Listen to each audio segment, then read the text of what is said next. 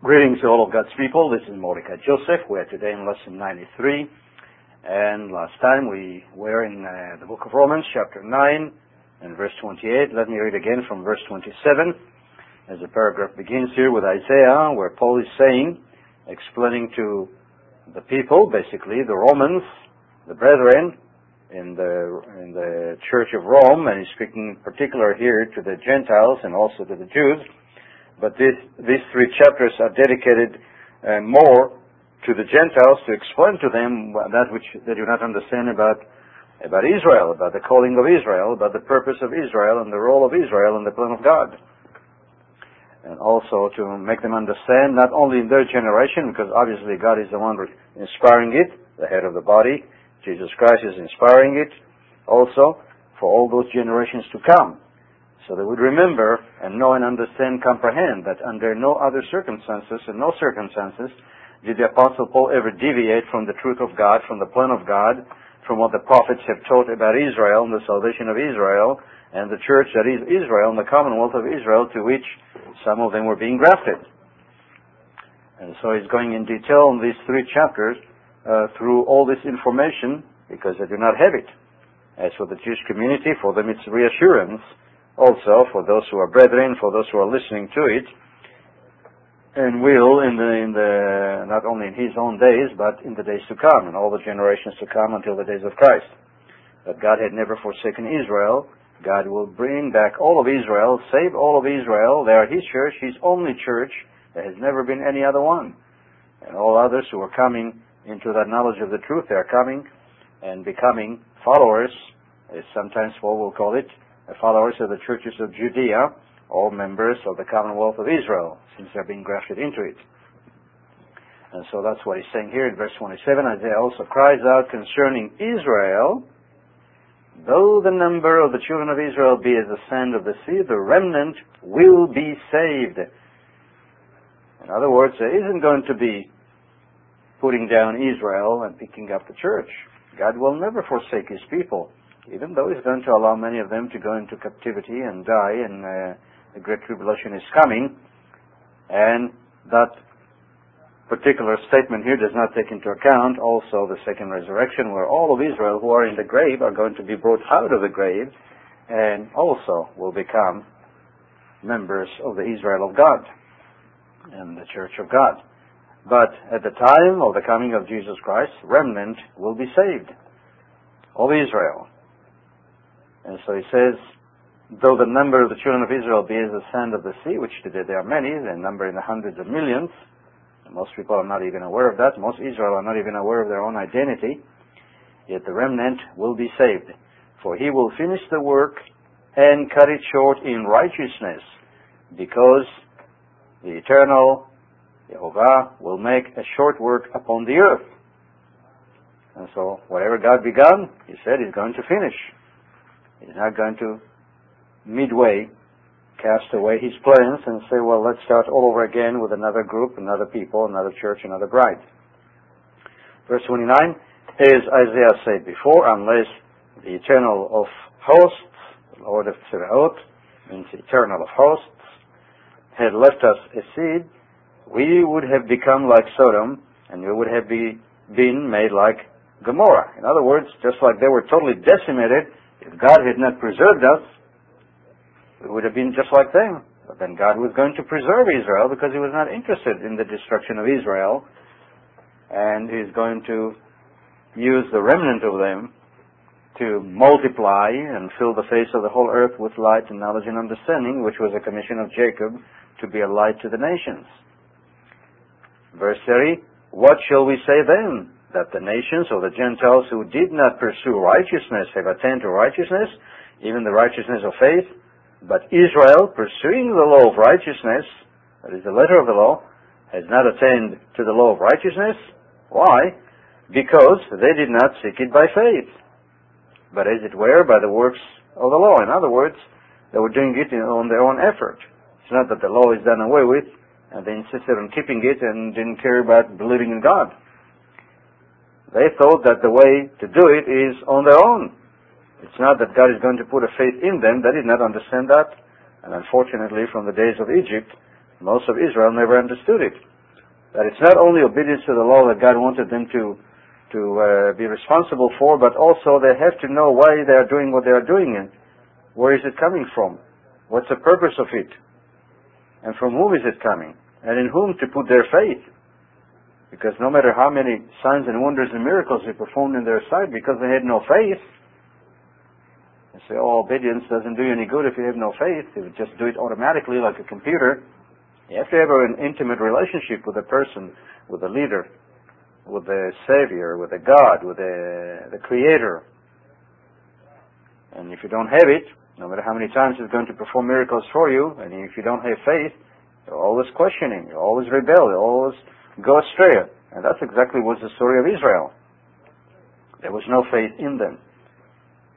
And so that's what he's saying here. Why? Because they did not seek it by faith. In other words, it's not enough to keep the law without faith. You have to have both. And that's why the, the disciples make it very plain. You must obey the faith. You must have faith and also obey the faith. One is obedience to the commandments and the laws of the faith of Abraham and Isaac and Jacob and the, the one that God gave his people Israel and the prophet spoke about. You must keep all those laws, but you also must believe in the one who gave it. Trust in him, wait on him, walk with him. And then you need both of them. And unfortunately, the Jews concentrated more on the obedience to the law itself apart from the one who is behind it. And so they did not have faith. So when he came, on the scene that did not have faith that he was the one. But those who did, they responded, like many. Uh, we have examples of that, like Nathanael. He had that faith, not only obedience to the to the faith, but he had the faith also in God. And so when Christ told him, "Before I saw you, I knew you," when you were sitting under the the tree, and the response of Nathanael was, "You are the Son of the living God. You're the King of Israel. You see, he, because he had faith, he understood it. And so there were those who still had faith, but not many. The majority didn't. And as a whole, Israel did not have faith. And because of that, they were stumbling. And so he said, For they stumbled at that stumbling stone, as it is written. In other words, they stumbled at uh, their, their own God, the one that Paul calls the Christ. And that rock that they followed was the Christ. They constantly stumbled. That's why they constantly were uh, rebellious and wanted to kill even Moses and Aaron and Joshua and Caleb at one point. And they constantly complained about God. Can He do this for us? Can He do the, that for us? Well, there are people to this very day who are that way. When everything goes well, they're happy, they serve God, they sing to God. When things go bad, they accuse God. Well, that's human nature. And so he says, as it is written, Behold, I lay in Zion a stumbling stone and rock of offense. You see, the stumbling stone and rock of offense are in Zion. What is Zion? Symbol of the nation. In other words, it is in the church of God, Israel. That's what he's talking about. That's what the whole uh, context is and the emphasis. All those things that we are reading here, all these things that we are reading here, are within the context of the Commonwealth of Israel, not outside of it. And so he says, I'm going to lay in Zion a stumbling stone and a rock of offense. And whoever believes on him will not be put to shame.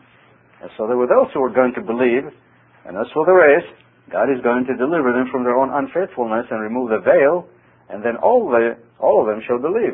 That's what Paul is saying. Ultimately, all Israel shall be saved. So we're talking about a temporary condition here. And that's something, unfortunately, many of the newcomers from the Gentiles did not understand because they were living through a state of uh, affairs where they saw an awful lot of Jews blaspheming their own faith or speaking evil of their own faith and of the prophets and of Moses and did not understand the fulfillment of it while they did. And so they thought in their own mind, aha, God is now rejecting them and is choosing, choosing us. And at that point, the counterfeit church began to, uh, to be formed and, and Paul would call it the mystery of iniquity is already working. And people began to teach those lies, not understanding the whole matter. And that's the reason why Paul is addressing it in detail here, and that's the reason why we're going through it also in detail. And so Paul continues to speak in chapter 10, verse 1, Brethren, my heart's desire and prayer to God for Israel, see, Israel, always Israel, all of his preaching was for Israel, and the grafted ones from the olive branches of the world who are being uh, grafted into the commonwealth of Israel. So his commission was always with the emphasis on Israel. Even with the Gentiles, though he was an apostle to the Gentiles, to bring them to the commonwealth of Israel, so his commission remains again still with Israel, even though he is the apostle to the uncircumcision. Not to keep them in uncircumcised condition, that is, state of mind or heart or spirit, and we're not talking about the flesh, but to bring them to become spiritual Israelites, not create a new religion, new theology.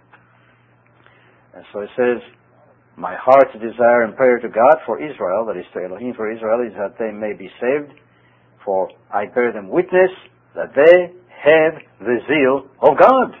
Or they have a zeal for God, for Elohim. They do. I bear them witness. I was one of them. I used to be like them, just like them. We all had the zeal for God, but not according to knowledge.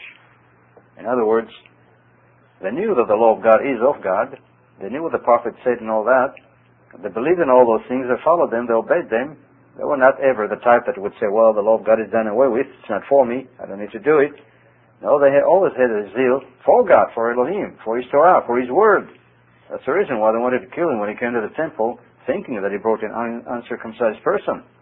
They had that zeal of God, but unfortunately, it's not according to knowledge. In other words, you have to understand not only the law, but the purpose of the law, the intent of the law, and the meaning of the law, and the words of God that you read. And many people don't have that. And so he says, well, being ignorant of, of God's righteousness, of the righteousness of Elohim, you see, it's, a, it's the religion of Elohim, not the religion of Christ. He's the head of the religion. He's the head of the church. Ultimately, that he put Christ to be the head of the body, he's the head of Christ. So he's ultimately the head of the church. And seeking to establish their own righteousness, have not submitted to the righteousness of Elohim. Now, what is the righteousness of, of Elohim? Well, the Torah that he gave his people in Sinai, through the one that became their, their husband and Savior and Deliverer and Redeemer, who redeemed them many times from all, all kind of uh, uh, afflictions and uh, captivity. The one that became known as the anointed Savior. But even in Isaiah and other places, he was, he was already called the anointed Savior, but not the name that became later on in Greek, Jesus Christ. But it's the same name, Yeshua, HaMashiach, the anointed Savior. And he said that many times, I am your Savior through Isaiah, and beside me there is none else. And those who have understanding, not just knowledge, but understanding, they had the faith. And those who did not have an understanding, they did not have the faith. And they were not obedient all the ways they should. Because God commanded them to obey not only the words of the Torah, but also the faith that is in it. That is Him. And that's why Paul makes it very plain. Without faith, in the, in the chapter of faith in Hebrews 11, without faith, ye cannot please God. Nobody can please Elohim without faith. So it's not enough to have a, a computer-like obedience to the Torah. You must have faith in the one who gave it. A living faith. And so walk with it. Walk with God in time of good times and bad times and whatever times uh, you have, whatever it may be. You can constantly see God, so to speak, face to face in that sense. You seek His face daily, He says. You know that He's there, that He's real. And it's not just an automatic thing, a program uh, that you just follow without even thinking. God demanded faith, living faith. And so that was the problem of Israel. Unfortunately, they did not have that. And that's the reason when Christ appeared on the scene, not having faith, they did not see it for what it was. They did not understand the part of the words of the prophets. And they did not comprehend and understand that this one that you are looking right in the face is the one. For that, they needed faith. Knowledge was not enough. And so he says in verse 4, he made a statement here that unfortunately was translated proper, you know, that is improperly in a very poor manner, and that deceived many people, where he says here, for Christ is the end of the law for righteousness to everyone who believes. Instead of writing it properly, so people can understand that Christ is the end result of the Torah. You see, in other words, when you obey, when you obey the Torah, when you obey it from the heart, from the mind, with your might, with your power, when you believe the one who is behind it, and you walk in it. That's how God is formed in you. That's how you become holy. That's how Christ is being formed in you. And then the end result would be that you will be the epitome of the Torah, of what the Torah is teaching you, what it is all about. And Christ is the epitome of the Torah.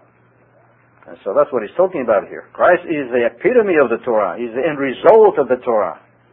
And if you compare the Torah to bricks, you take every single brick that represents a law or statute or judgment or precept or an ordinance or testimony or a teaching or an instruction, you put it all together when you got the whole, you got a house, the house of the Torah. And that our house is Jesus Christ. And even that, uh, is just symbolically. What it means, because nobody can totally, fully comprehend uh, God, uh, even through the Torah, because the Torah itself cannot box God. We have to walk with Him on a personal basis to constantly grow in grace and knowledge and understanding and have more and more and more. But through His Torah, being uh, the medium through which He communicates to men His mind, His nature, His character, His personality, His righteousness, His holiness, you see, uh, it's through that that people are being formed. As they walk in it, obey it, not say it's done away with. You don't say the building is done away with. That is Christ is done away with. That's what people are saying and don't even understand what they're saying. And so when he's saying here, for Christ is the end of the law, he's saying Christ is the end result. If you walk in the Torah, the end result of it, you are going to be just like Christ. And that's what he said. Put on the mind of Christ. And you cannot do it apart from the Torah, apart from his teachings from Genesis to Revelation. That's what he's talking about. That's what he said, unless you hunger and thirst for righteousness, which is the Torah, unless you drink my blood and eat my flesh, it's all, this is what it means. You know, I'm the manna that came down from heaven. That's the one, the manna that Moses talked about. He says, you don't need to go up to heaven or go under the earth to find it. It's right there. Christ was right there through His Word. And He's always there through His Word, available to all. And so this is what He's talking about here. And so he makes it again very plain. There is no new religion on the scene. It's the same Torah. The same word. Christ is the same yesterday, today, and forever. And Christ does not change. And that's what God says to his people in Jeremiah 7, uh, 30. Uh, verse 7, I believe that. God is the same. I am the same. Therefore you, Jacob, are not being consumed. You see, there has never been any change. And the God of Israel and the Torah of Israel and the righteousness of Israel and the truth and therefore in the Church of Israel itself. And so he's saying Christ is the totality, the epitome of it. For Moses writes about the righteousness which is of the law, the man who does those things shall live by them. And that's exactly even what God told them too. But the righteousness of faith speaks in this way. Do not say in your heart, who will ascend into heaven? That is to bring Christ down from above. In other words, that's, what the interpretation of it is. Or who will descend into the abyss, that is, to bring Christ out from the dead. But what does it say? The word is near you, in your mouth and in your heart. That is the word of faith which we speak. So Moses spoke about that faith. And he's telling them not only that you should obey God, but also circumcise the foreskin of your heart so you can believe also God, not just obey in a mindless manner, but have faith in God. See Him, you know. See Him with your own eyes. Seek His faith, His faith, and, obey, and follow Him. And they had constant problems for 40 years is because they had no faith in God. And obedience to God is not enough if you do not have faith in Him. And that's what He's talking about. A living faith. And that comes when you see God. And this is what exactly what God is doing here. The, you know, the, the Father, Elohim, is revealing His Son in those who are willing to believe. And so he becomes a living God in their minds and hearts, and that's how they have faith. And so they obey with faith, not only in a mindless manner, because I'm supposed to. You don't do it because you're supposed to. You do it because you love God, because you see Him, because you know He's real, because you walk with Him, because you talk to Him, because He's delivering you and you experience that. And that's the faith He's talking about. And Israel was lacking in that. But still, the entirety of the matter and the subject is about Israel and the church and the Torah and there is no other new religion, other theology, other God. You see, this is what the counterfeit church had, had done. Totally misunderstanding uh, the writings of uh, both the Torah, the prophets, and the Psalms, and the writings uh, that came uh, later on, and the writings of the disciples, uh, misunderstood all that, being unlearned. And so Paul is setting the record straight. And so he says in verse 9, if you confess with your mouth the Lord Jesus and believe in your heart that God has raised him from the dead, you will be saved. And that, it doesn't say that that's the only thing you need to do and forget about the Torah. He says, no. If you believe in the Torah, which is the epitome of what Christ is all about, if you eat it, if you drink it, if you walk in it, if you obey it, it will become a real thing to you, and then you would have faith in God because you are experiencing the Torah, not just obeying it mindlessly, but it's a living thing. That's what Christ told his people. My word is spirit. It's not just words. It is spirit. It is alive. If you walk in it, it's a living thing. And so he says, you will be saved. That is on top of obedience to the Torah. If you have faith also, and you walk with him, and you experience him, and he's a living thing to you, not just empty words or letter of the law, you're going to be saved. And people who have no background don't understand this statement. And so they think, well, all I have to do is confess Christ and I'll be saved. That's not what he's talking about. He's talking about the people who are following Christ, and Christ is not only a person, but his word. That's why he says, Why do you call me Lord, Lord, and do not do the things that I say? And if you want to enter into life, keep the commandments. What commandments do the Jews know, talk about? The commandments that were given to, to them in Sinai. All of them. They're applicable to them. And so it's not saving without obedience. It's saving in obedience and faith. And knowing that God is the one that ultimately uh, does it in you and through you. It is of Him both to will and to do. But apart from the Torah, apart from righteousness, there is no way. And it can never be like Christ if you reject his nature and character that are revealed in the Torah. And so that religion has never been changed or altered, and new theology was not being taught. You know that you forget about the Torah. Now all they have to do just uh, just uh, look at a person himself. You see, that was the problem of the Jews. Instead of looking at God and having an intimate relationship with Him and walking with Him, they just obeyed His law. On the other hand, those from the counterfeit church came and said, well, you don't have to obey his law, just believe in him. And God is not interested in either one of them. He wants both, the totality of it.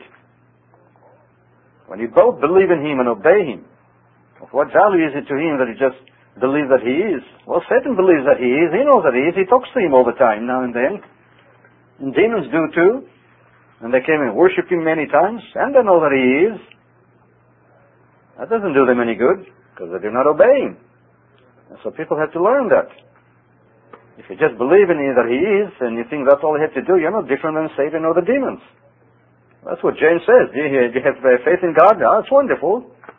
You know, he says the devil too has faith. He's, he knows too about God and he believes that there is God. He has no problem about it. He doesn't say God is dead. He doesn't say there is no God. He knows very well. He speaks to him now and then. So it doesn't do us any good just to believe in God.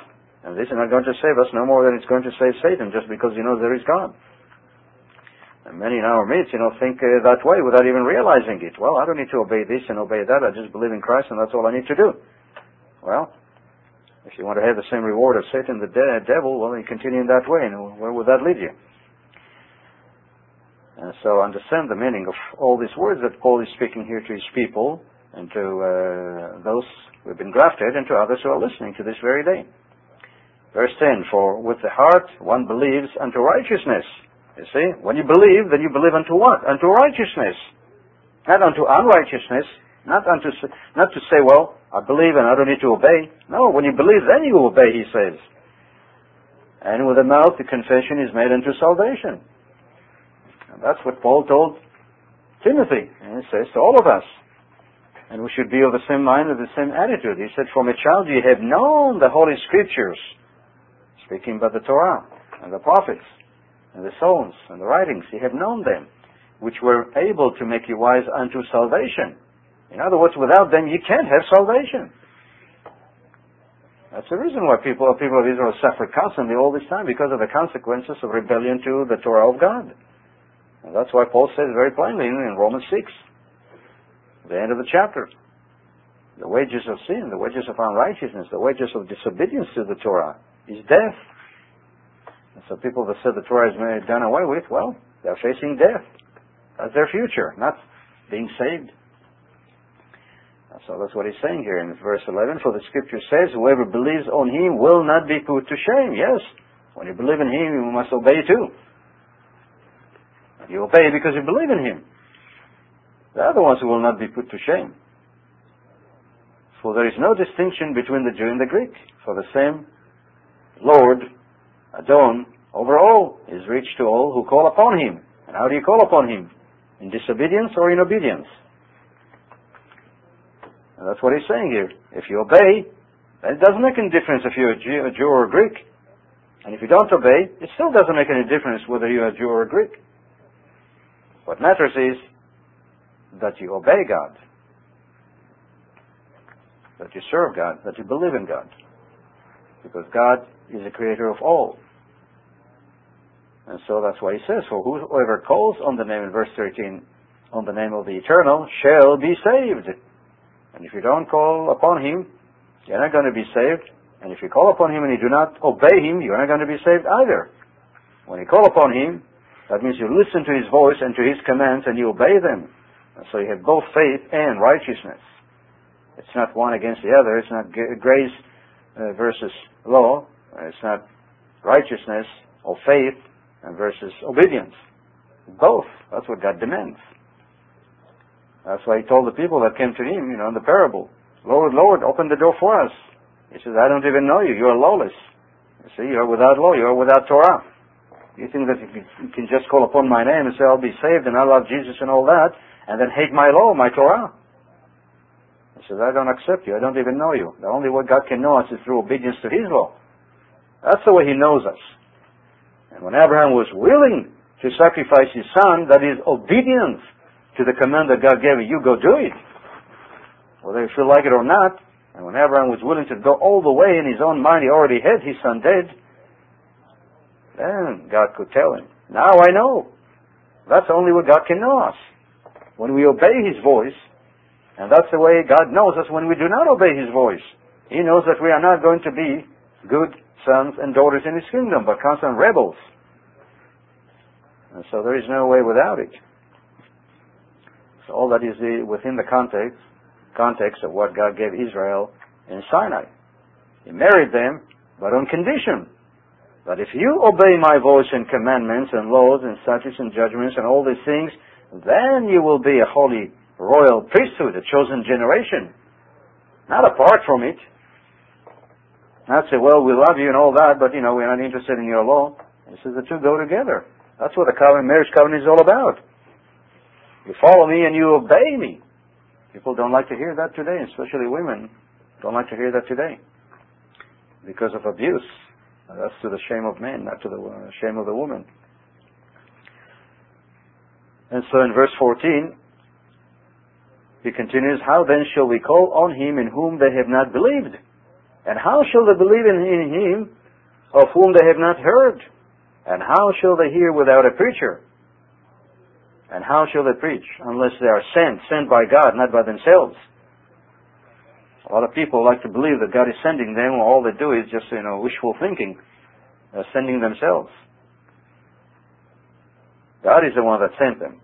And so God spoke oftentimes about the prophets of Israel that He said, they speak, but I haven't sent them. Oh, they claim that the Lord sent me, but I haven't sent them.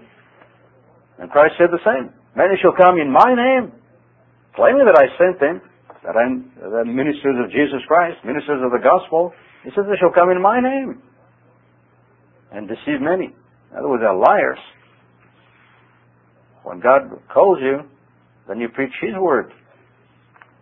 And if He doesn't call you, it's not your business to preach His word, but to live life, the righteous life.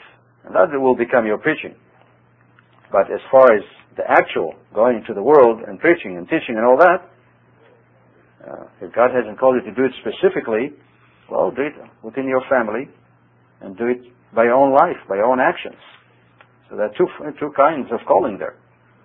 We're being called to walk in righteousness, and we are being called also, as we walk in righteousness, to preach righteousness. And that's only the segment that God gives to the few that God calls. That's what James says. Don't be many masters. Otherwise, we have the greatest condemnation, and that's the last thing we want. And so it says, How shall they preach unless they are sent as it is written? How beautiful are the feet of those who preach the good news. You know, they change the word to gospel, and that sounds like a foreign religion. It's the good news. Besorah, or the good tidings. Good news of peace. And who bring glad tidings of good things. And it's only to those who obey the law of God, not those who live in disharmony and disobedience. Verse 16, but they have not all obeyed the good news or the Besorah. And Besorah means the news. It could be good news or bad news. And that's why I have to add good tidings, you know. Good Besorah. Besorah, that's the word in Hebrew for, uh, later on, they use the word gospel. But it's Besorah. All it means, uh, tidings. They have not obeyed the tidings. For Isaiah says, eternal, or Lord, well, Lord is not the correct word, it's Adon. He said eternal. Who has believed our report? In Isaiah 53, you read that. So then, faith comes by hearing, and hearing by the word of God. But I say, have they not heard? Yes, indeed. Their sound has gone out to all the earth, and their words to the ends of the world. So the word of God was being preached. For what reason? So people can listen to it, believe in it, and obey it. You see? And that's the reason why God sends ministers who know the law very well, not ignorant people, not mixed up people. He doesn't call ignorant people and sends them to be preachers so they can go and preach lies, a mixture of truth and error. He calls people who are well versed in His Torah, in His truth, and are not children of darkness or partial light and knowledge, or the ones who are preaching from the tree of the knowledge of good and evil. All the servants of God have always been very well versed in his Torah, in his writings, in his Psalms, in his prophets, and all that he had given to, to them at any given moment, any given time. And they're the ones that went and spread that word. So what? So people can hear, so people can have faith, so people can follow, so people can obey, so people can become holy and be like God and have the righteousness of God. So people can become godly. So God can bless them, so can have a relationship with them. So ultimately they can become His sons and be in His kingdom, be spiritual. And that was a process from the beginning of time. And so verse 19 it says, But I said, did Israel not know? In other words, Israel never heard those words. Of course they did. They were in Sinai and Moses taught them for 40 years. And he didn't teach them, you know, mixture of truth and error, but all was truth. Because they received it directly from God. And so he says, did Israel not know? First, Moses says, I will provoke you to jealousy by those who are not a nation. I will move you to anger by a foolish nation. In other words, the reason why God is grafting all the nations of the earth is so Israel can look at it, get envious about it, get jealous, and go back to their own God, their own husband, the King of Israel, Jesus the Christ, who came down in the flesh and they did not recognize him. And they continue to worship him as the God of Israel, but they don't know that he came in the flesh. And some people think that the Jews, you know, do not worship Jesus. They do. They just don't know that he is the one that came in the flesh. But Paul made it very plain. The one that they followed in the wilderness, the God of Israel, is Jesus Christ. So I cannot say the Jews don't worship Jesus or rejected Jesus. No, they rejected him when he came in the flesh, in their midst. That's the one that they have rejected but not the one that they've known they have known all their lives. So it's it's a, in one sense uh, confusion there in their mind. On one hand, they accept him because they think he's the God of Israel, but when they're told, no, he's also not only only the God of Israel, but he's also the one that came in the flesh. Says, no, no, no, we don't accept that one, and, and there's confusion. And so it's an irony in that sense. They believe in him on one hand, and they don't on the other, because they do not know his role in the flesh. And yet, on the other hand, you have those people on, the other the other side. Many of them are children of Israel, who are not think of themselves as Gentiles. And you find them in Europe, northwestern Europe, or most of the people of northwestern Europe and the Americas. Uh, speaking about North America and Canada and New Zealand and all those Anglo-Saxons and, uh, and all these people, they're all Israelites. And of course, there are among them those who are not. But they, on the other hand, they say, well, we believe Christ, but we don't want to have anything to do with that God of the Old Testament that harsh old monster. That's what, that's what they've been taught for centuries. Not realizing that's the same person. So here's the, irony in the midst of the house of Israel. Majority of them believe on Christ but don't believe his teachings and his law. And then on the other hand, you find the house of Judah, the other branch of the house of Israel, that believes in the Torah and walks in it and obeys it, at least the ones of them, uh, those of them among them who do, which is a minority. But at least the rest don't don't claim that the Torah is not of God, uh, and uh, many of them uh, give it lip service, uh, but they don't say it's done away with. It's just uh, we don't want to walk in it. It's not for us. And so they walk in the Torah, and yet they reject the one who gave it. And that's the reason why faith is required. Not only believing in Him, but also obeying Him. And if people believe in Him and obey Him, they know that it is the same person. It's not somebody else. And so that was the problem of Israel.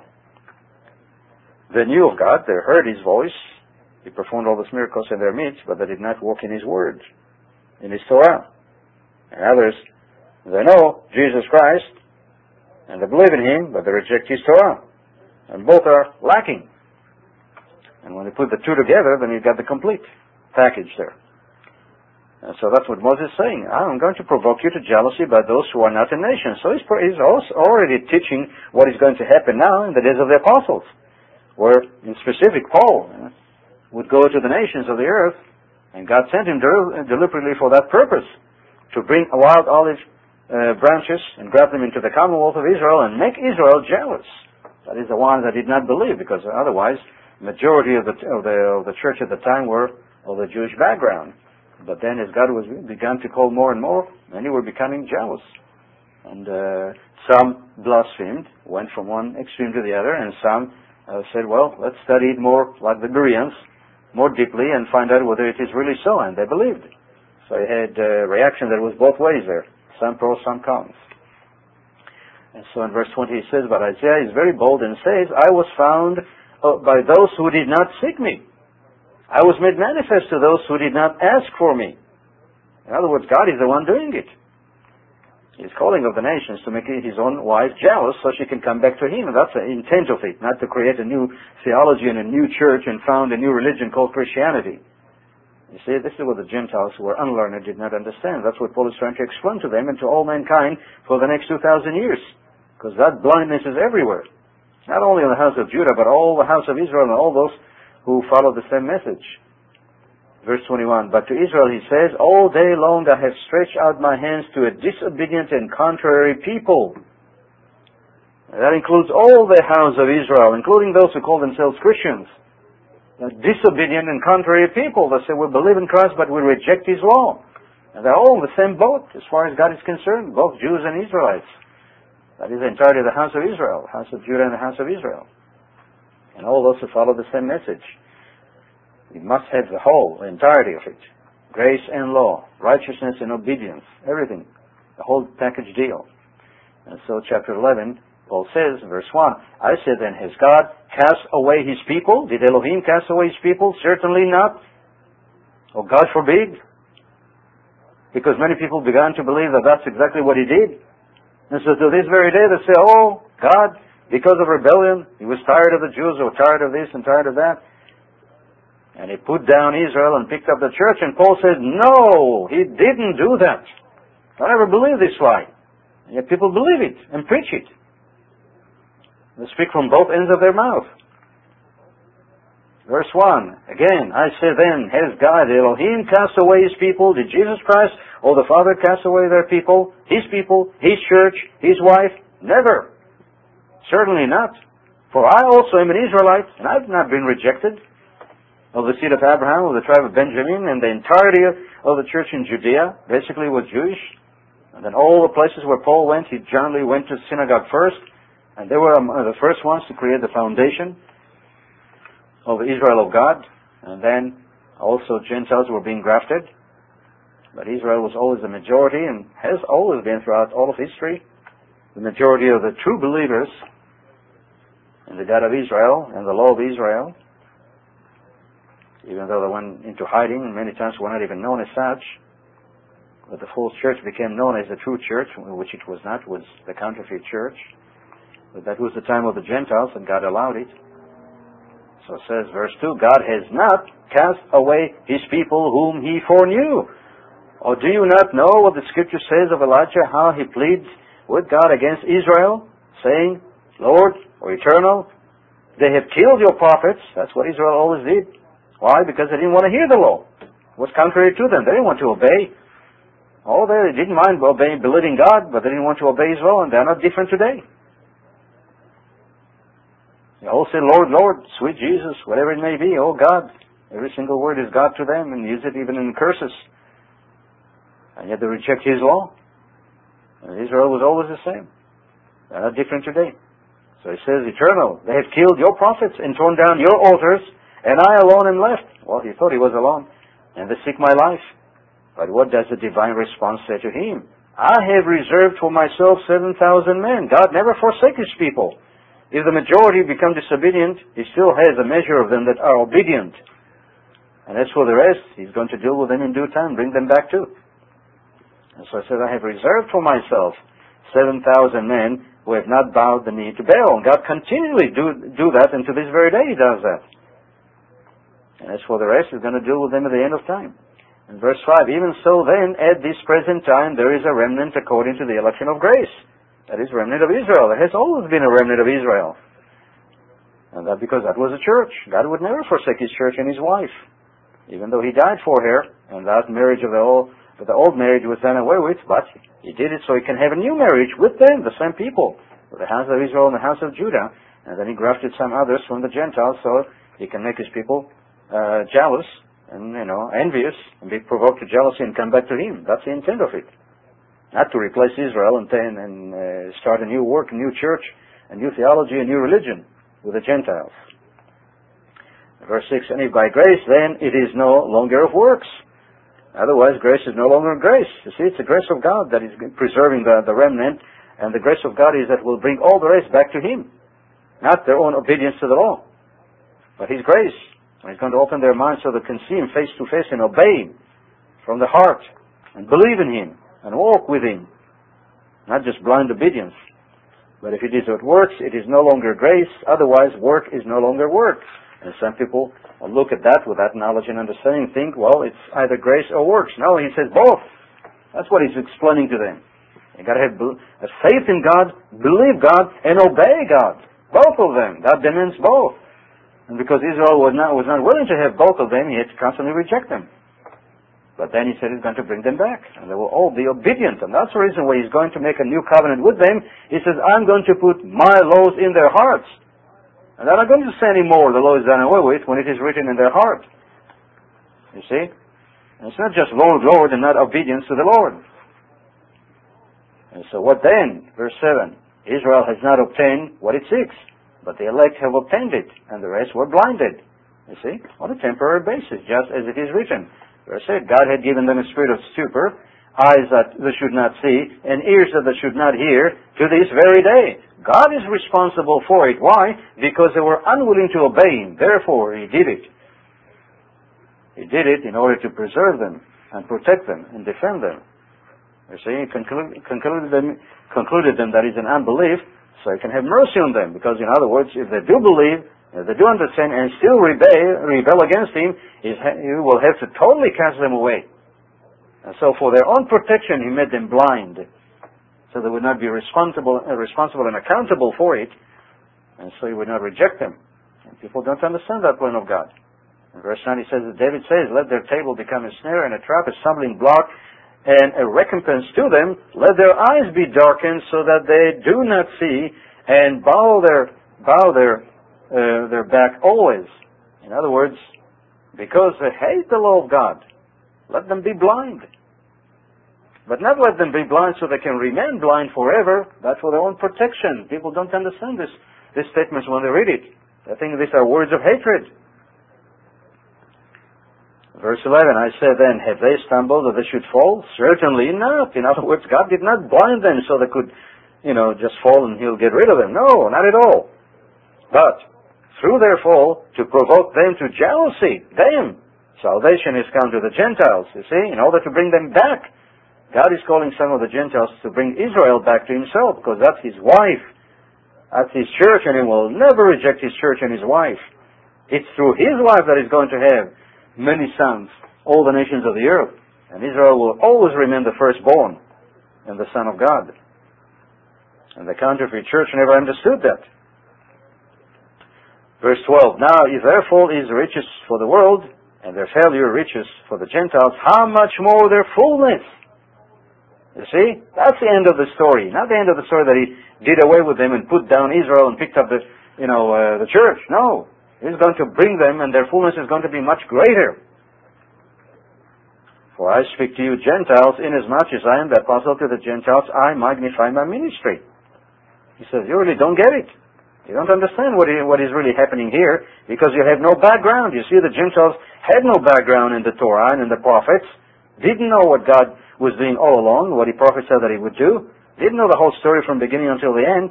That's the reason why they come up with these kind of uh, uh, concepts. And uh, basically they were deceptive concepts. And they continued to preach that, and they became a false church, counterfeit church. You see, pretending to be the true one, but it's not. That's the reason why God had to call her the mystery of Babylon the Great, the mother of harlots. You know, the great whore. Anyway, we should stop now and say goodbye to all of God's people. This is Mordecai Joseph. Until next time.